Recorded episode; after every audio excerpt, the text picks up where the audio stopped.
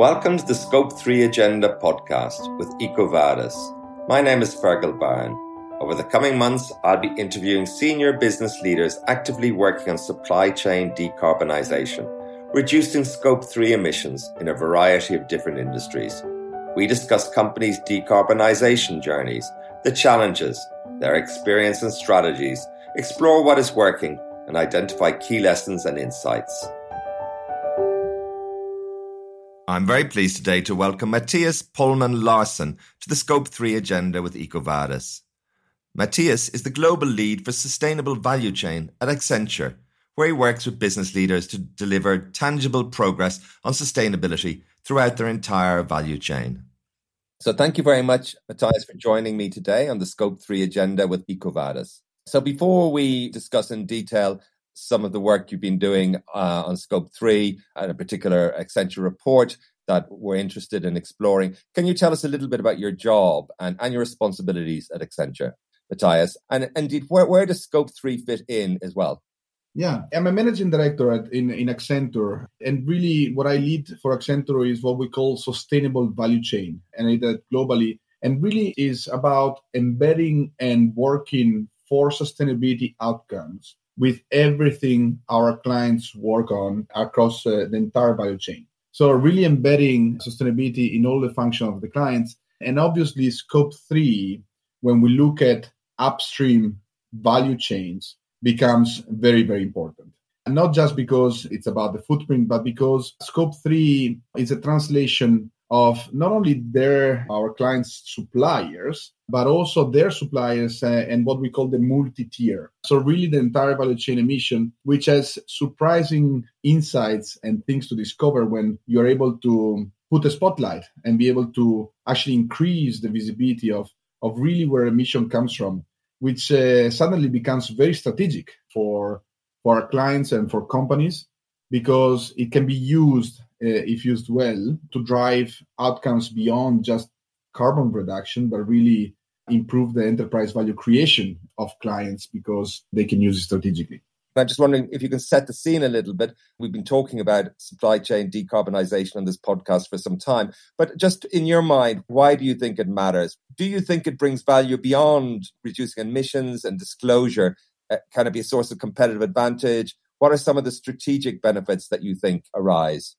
I think this is the core question. And um, supply chains is everything that moves in the world. So sixty percent of global emission actually come from supply chains. So really, if, if we want to accelerate the decarbonization globally, and if we want to meet as a species, as a society, our ambition to decarbonize towards uh, twenty fifty, supply chains are the answer.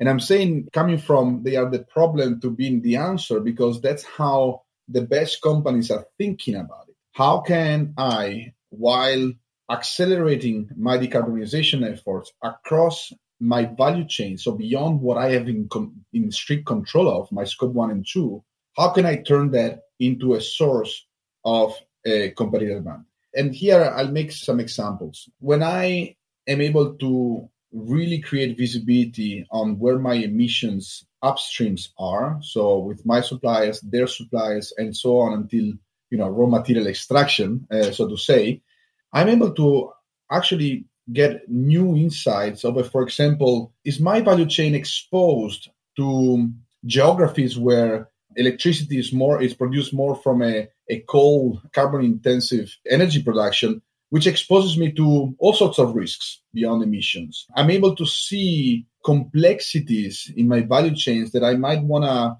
review strategically and change my suppliers and be able to simplify my value chains to, for example, reduce uh, logistic costs, but also um, carbon equal cost in many of the functions. Uh, logistics is one of them. Energy consumption is the other.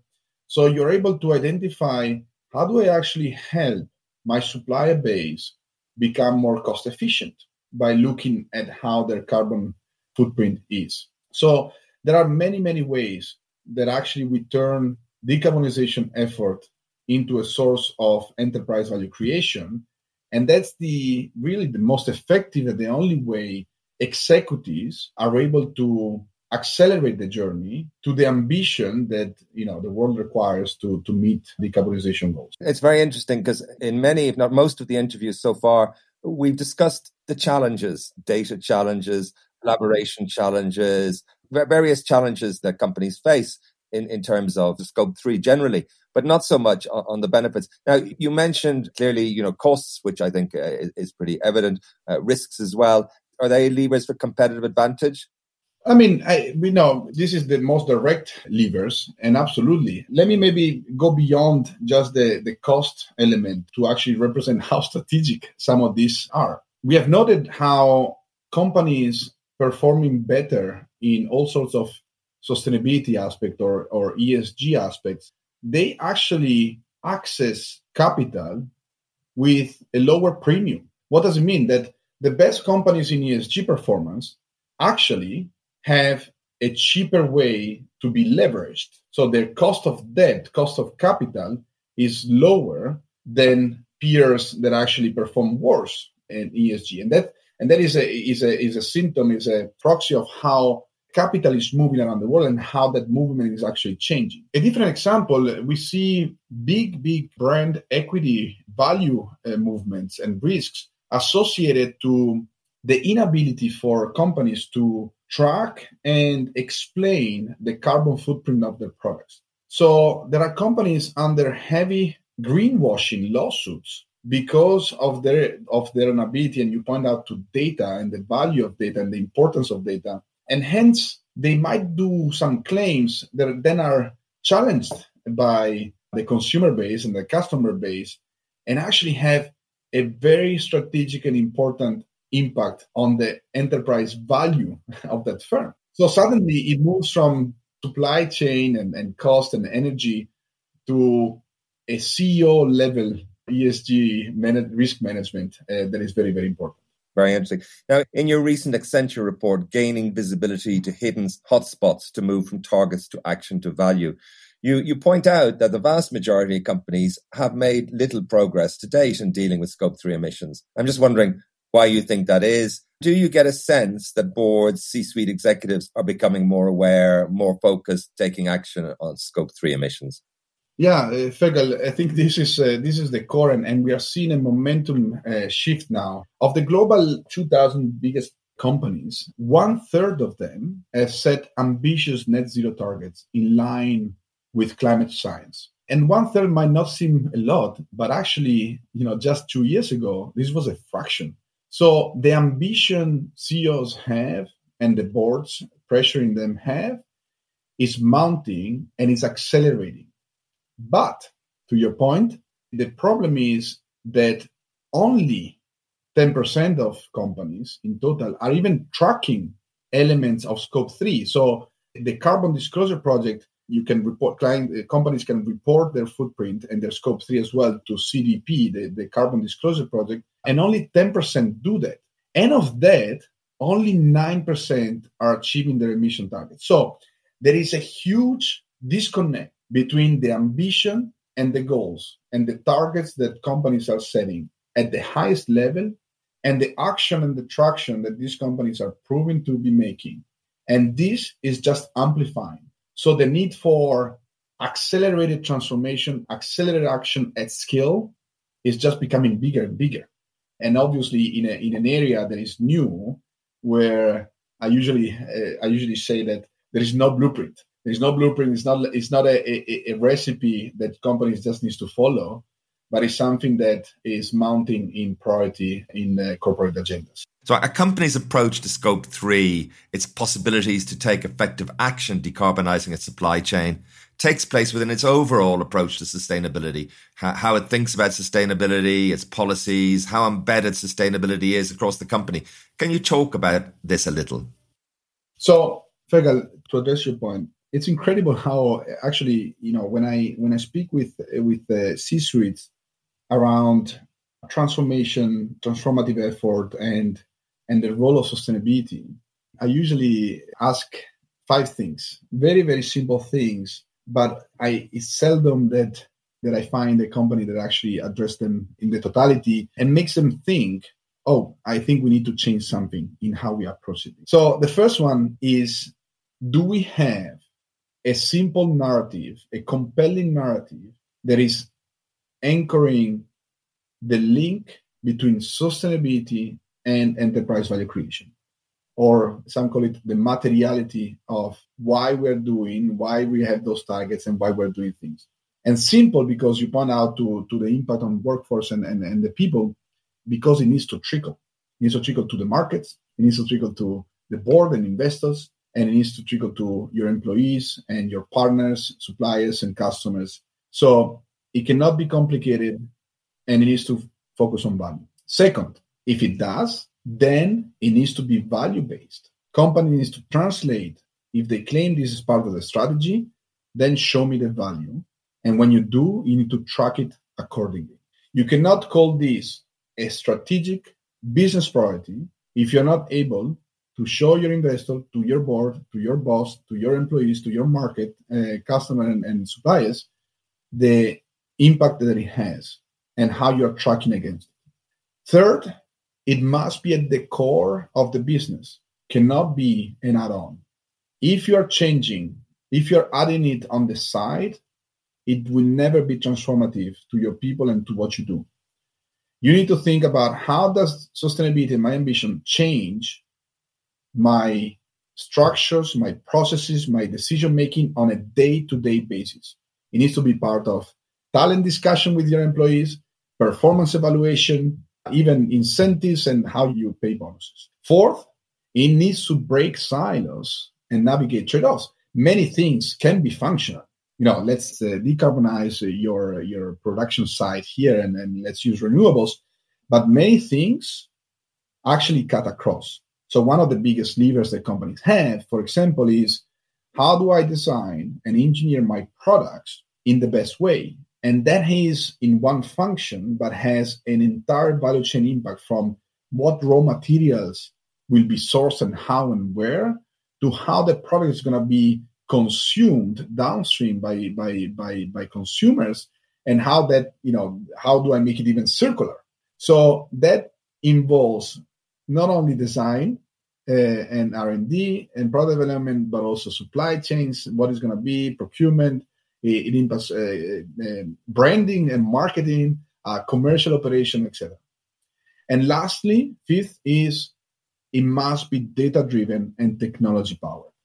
And what I mean with that is, is as with anything that is a business priority, it needs to be integrated into the technology roadmap uh, and the strategy uh, on how digitalization and this total enterprise reinvention that I was mentioning before actually work. Pretty penetrating questions, Mattias. For many companies, dealing with Scope three can be challenging. What, in your experience, are some of the key obstacles companies face when dealing with their Scope three emissions? Absolutely. Let me start with the most uh, obvious one and then go towards the, I think, the ones that are most strategic. Obviously, you're pointing to data and visibility. Often, That's that's the first one. That's the most obvious one. And that's one where C E Os and, and, and, and chief supply chain officer and procurement officers, they, they go there, right? They go there. It's it's easy to find the in data and visibility the culprit. And obviously in the report, we, which we're going to discuss in a second, I, I, I guess we're addressing that specifically. But obviously that has its life because at a certain point when data and visibility is there, there are other things that are in, impacting. The second that I would mention more strategic is there is a dilemma. There is a prisoner dilemma around why do I, company, would care and would need to act on something my suppliers and their suppliers are in control of? And who should pay for that? That's a typical uh, prisoner dilemma in game theory, where it's it's it's uh, when you look at each of the actors optimizing for themselves, actually, it, the solution is not to act and not to actually do something. And obviously, this is incredibly interesting because actually the way to accelerate that needs to come from a completely different solution that has a many-to-many type of uh, type of uh, thinking that, again, it's it, it can be very interesting and very valuable, uh, but it needs to break this prisoner dilemma. I think third is obviously the energy transition globally require scale and require what I call volume aggregation of demand. What I mean with that is that when a solution is is is, is becoming available and standard, uh, talk about renewable power uh, generation or more efficient ways to process, et cetera. Suddenly, to make it work, to make it economically viable, you need that solution to apply to many. And when you have hundreds of thousands potentially of suppliers in your value chain, individually, this is not economically feasible for, for each of them. So you need to aggregate and standardize solutions and bring many players together to access them. So we talk, for example, about aggregating purchasing power agreement, where suddenly many actors come together to purchase renewable power uh, that individually uh, they wouldn't they wouldn't be economically viable. And fourth, and maybe there are many many more barriers, but in the moment you you want to decarbonize, and that's it, that's where the actions can be slow and, and, and the commitment can be shallow. When companies are able, in a very simple narrative, translate how decarbonization matters for their ability to create value for their shareholders, that's when it becomes a business priority, a business, a value creation, transformation initiative. And as many other business priority can be driven with the same speed and focus and accelerated impact as you would do with, you know, your M and A strategy or your, you know, pricing strategy or what have you. That's that's very interesting. And, and you see companies becoming aware of the, the value creation possibilities. They have. I mean, we live in an industry where the first to, to move the needle are investors. And the, the move of capital and the impact that it has, it has in the last decade uh, has really moved fundamentally the balance of how companies optimizes for that. Another one, obviously, is, is regulation and government. Uh, we see with, with the Biden action on, on requiring companies to report to C D P their footprint. So obviously there are macro forces that help and incentivize, but their ability of companies to really translate that and see beyond their next quarter and the next year uh, results into seeing how do I create long-term value and how sustainability and decarbonization contribute to that value. That's happening slower than, you know, many would want, but that's happening. And uh, and it needs to happen faster and, and more focused as well. We talked about target setting just before, that, that one-third of, of the biggest companies, the, the biggest two thousand companies globally have set science-based targets. Now, what, what few know uh, or realize is that these companies have set targets not only for their scope one and two, but also for the scope three. And that target requires them, in a matter of a few handful of years, to have a large percentage of their suppliers to also commit to science-based target themselves. So suddenly you're creating a ripple effect guided by the biggest companies out there that are just gonna create an exponential action to baseline, obviously, forecast uh, emission, and then set initiative and set science-based target that will contribute to the climate agenda. In your report, you highlight some of the Accenture research that shows interesting ways in which the pattern of Scope three emissions differs across industries and geographies, and indeed between Tier one suppliers and other tiers. Yeah, so interestingly, um, Scope three emissions are on average more than eleven times greater than the emissions in, in scope one and two. And this varies very much by sector. So a sector like aerospace and defense, high-tech technology, actually this, this is even twenty-eight times bigger. And that means that the challenge on scope three is very, very different compared to, for example, energy and utility, where the relative size is much closer to, to scope one and two. And not only that, you have Again, uh, for example, in the high-tech, the scope three of high-tech companies, uh, only twenty percent of that emission sits with their direct suppliers. eighty percent is hidden. So you have a scope three challenge that is enormous compared to your individual footprint, and you don't see it. When you're able to see in the multi-tier, you're able to see, for example, that uh, what we call hotspots, so areas of your value chain in, where, where carbon emissions are very intense, actually are very different than if you only look at your tier one. And the key point is they don't know that. They don't know. You look at your spend, uh, you calculate your scope three based on, on spend uh, basis. And obviously there are tables that allows you to assume and, and, and kind of calculate what that could be in terms of emission. And when you look at the spend base, you look at your suppliers, right? And, and the tables can tell you, ah, well, your suppliers are sitting in Denmark or Costa Rica, where the source of energy and electricity are very clean, uh, renewables uh, power source. But in the moment you put the spotlight in the multi-tier, you might see that they are sourcing things from places where coal is still the, the main source of power for electricity production. Then suddenly you you, you are not really uh, making initiatives and strategies that are cost-effective and efficient when you look at your tier one, but you need to think differently on how to actually reduce your entire scope three. In your report, Gaining Visibility to Hidden Hotspots to Move from Targets to Action to Value, you talk about getting visibility on hidden hotspots. Can you maybe talk a little bit about hotspots, why they matter, and some of the challenges identifying hotspots? The concept of hotspot is very simple, and many of the most mature companies already have a view um, of, have a, a view, not the right view, but a view of their hotspot, because they are looking at their supplier spend-based uh, emission calculation, and they can make strategies. What we challenge with this uh, report is that those strategies are broadly and massively ineffective and inefficient because they are not addressing the real hotspots in your scope three. Here is the problem, uh, Fergal. Uh, your scope three is your entire upstream emission.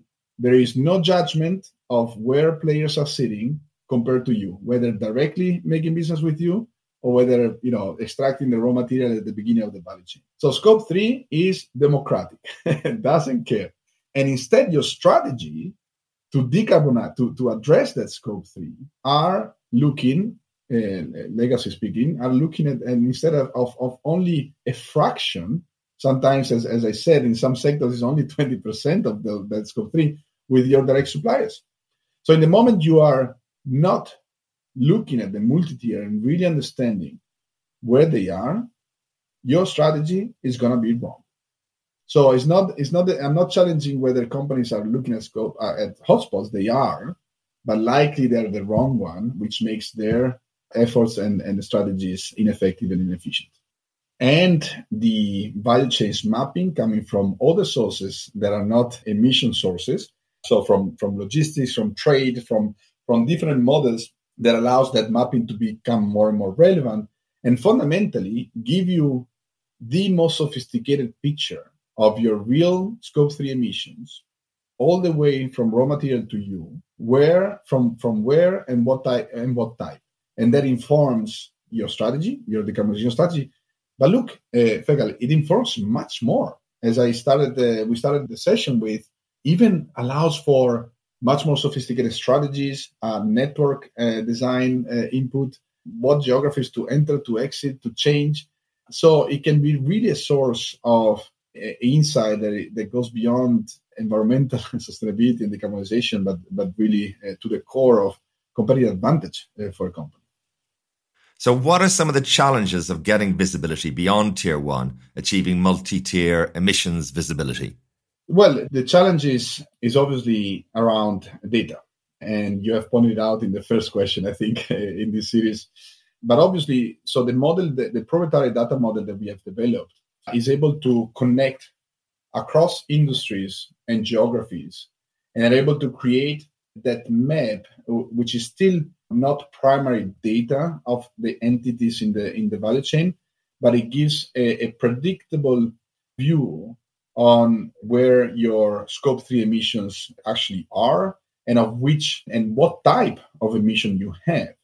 So suddenly uh, you figure out that for uh, for some uh, sectors, for example, in in in uh, United States consumer goods, you actually figure out, okay, actually your entire scope three or most of your scope three actually is somehow within your country.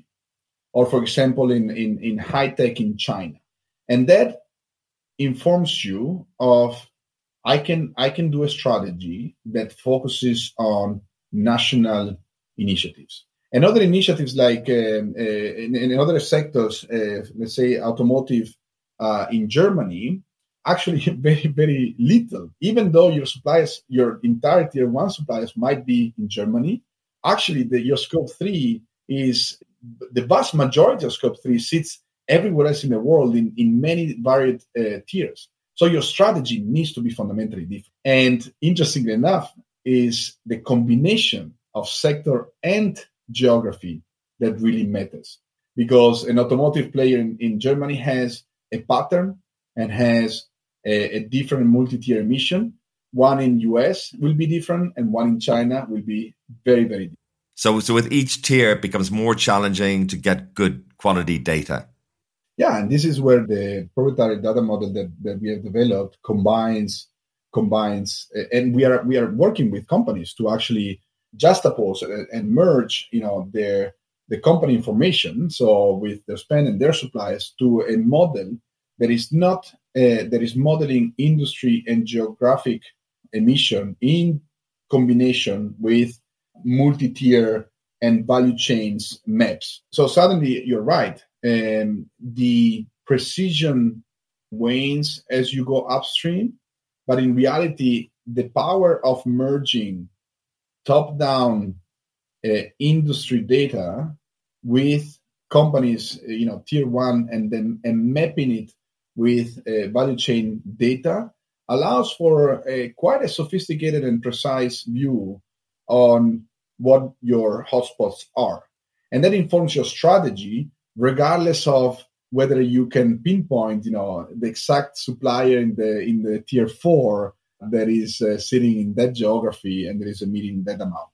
Now, companies will have existing sustainability practices. They may well have uh, be mapping various kinds of risks in the supply chain, human slavery, uh, various kinds of risks like that, which which they're already doing. And how do they integrate or bring together these different, uh, I guess, risk streams to get an overall picture? Because if you, you can get your data for your emissions, but at the same time, you've got to bring into the picture, for example, human rights issues as well, or, or deforestation issues. So, absolutely. They are, I, I would challenge whether many are uh, really in the multi-tier. And, and you point out two other aspects of E S G that are really becoming current uh, and really becoming something that, that they need to get right. And and our analysis points to a, an overriding priority. Companies need to make a meaningful, rapid progress uh, in addressing uh, their scope three emission uh, and, and boosting enterprise value, but they need to do it fast-tracking their path to a data-powered digital core. What does it mean? This, this we call it, it's, it's about total enterprise reinvention, and it involves pulling data, A I, and technology into every part of the business to create an intelligent operation. So efforts that goes into, okay, let's look at my scope three and let's, let's do a strategy, they die and they are ineffective and efficient also because they stand alone. So this intelligent operation instead has two layers. One is it consists of, of uh, you know, modern cloud-based infrastructure and security layer that is Uh, automated, agile, and, and secure by design.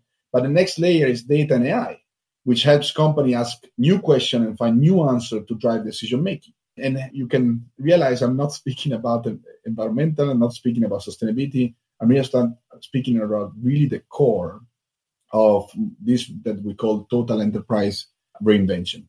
So companies, what is their digital twin of the entire supply chain? How Uh, they need to master the ability to manage that data and that core to then include scope three and exclude emission as part of it. But you pointed to child labor, uh, you pointed to slavery um, and other, other risks, but also trade, uh, political exposure, resilience, monosources, various sources, and all other aspects of really the future way of, of operating and, and managing value chain and supply chains. Can you talk a little bit about some elements of best practice that you've observed when it comes to scope three, and maybe if you've any recommendations for companies on their journey? The first step, as we spend most of the time actually in the call today, in the in the session, is get a grip and understand really what your multi-tier scope three looks like. And that really is the, the first step. Is it focuses on the on the topic at, at, uh, at hand, and it allows you to understand what is important, what is not important, and increase the sophistication and the impact of, of, of your strategy when it comes to the action, uh, to drive the right actions and in the right way. Second, well, it cannot be a standalone. It cannot be just strategy. So the first thing that you need to think about is, how do I integrate these new insights into my core operations of how I do procurement? What do I need to change in my processes, in my practices, in my core relationships with our suppliers, so that actually it, it, it is embedded into my core function? Third, companies need to leverage these insights into this digital core that we talked about, into this and into the, the technology. So, so how does the information integrate into entire supply chain control tower, or, or, or digital twin, uh, as you want? And how scope three starts becoming not a topic for itself, but an insight that increases the enterprise value creation potential of your supply chain by being an input on how to make decisions beyond decarbonization. I'll make an example before I, I go to the last two. In the um, uh, food and beverage sector, I was working uh, with a client that where we were looking at the network redesign, and always thinking about how do I how do I find the optimal between uh, reaching scale, which calls for large manufacturing sites that are able to, to gain those, those economy of scales so that my unit cost uh, goes down, and the distance to the market and the logistic cost that that includes and the lack of responsiveness that it includes. Um, we added carbon to that to that analysis, and and suddenly uh, carbon highlighted a few aspects that um, uh, allowed to to look at a solution where scale and proximity to market could actually be broken, that trade-off. So suddenly, by platforming and, and doing other things, you could reach scale very close to the market, and suddenly your total unit cost, manufacturing and transportation to uh, to the market, actually was uh, more competitive and actually beating competition. So that's an interesting example of, of how that uh, that can work. So by introducing a sustainability lens here, in effect, you bring in another set of variables, and that gives you new ways of achieving a best-in-class scope three operations. Spot on, spot on. And then fourth, uh, the recommendation uh, in the, that you will uh, you will see in the report is looking at how do you need to evolve and mature how you're actually engaging with suppliers. So far in the recommendation, we are looking at data and insights and visibility, and how do you turn that into action? And this is interesting because we are coming from a decade uh, plus of a relationship that uh, with, with suppliers that has been fundamentally uh, transactional and, and, and, and cost-based and efficiency-based, to a relationship that, with the excuse, again, of carbon, can become much more strategic.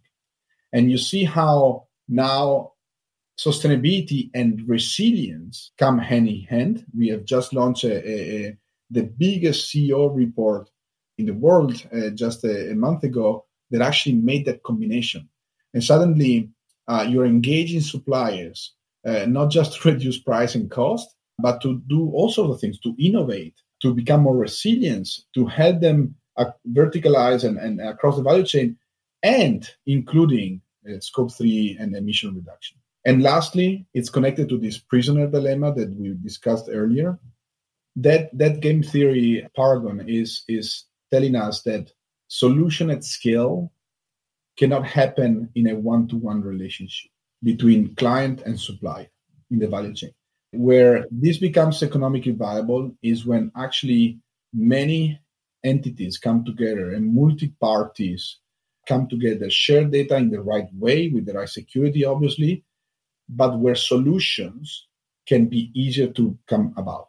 So we're talking about platforms of clients and supplier bases on, on decarbonization, on carbon footprinting, where suddenly you can aggregate solutions and provide it and find solution for an entire value chain. Yes, that's very interesting and an inspiring uh, finish to the podcast, because that has been a theme that we have come across again and again in interviews, w- w- whether it's with the World Economic Forum, using uh, the First Movers Alliance to to get scale to bring new technologies, or with uh, Bertrand uh, Conqueray at, at, at Henkel, Sustainable Procurement Pledge. Many initiatives that seem to be uh, emerging to bring companies together to do this at scale and to collaborate, really, which is a great vision. But I'd just like to thank you so much for your time today, for what's been a really fascinating interview. Lots to learn there, I think. And uh, I wish you all the best with your ongoing work. Thanks, Fergal. Very nice uh, to be here and, uh, and discussing. Thank you for listening to the Scope three Agenda podcast with EcoVadis. We hope you found it interesting and would love if you could share with your colleagues and leave a review. If you would like to find out more about EcoVadis, please visit ecovadis dot com.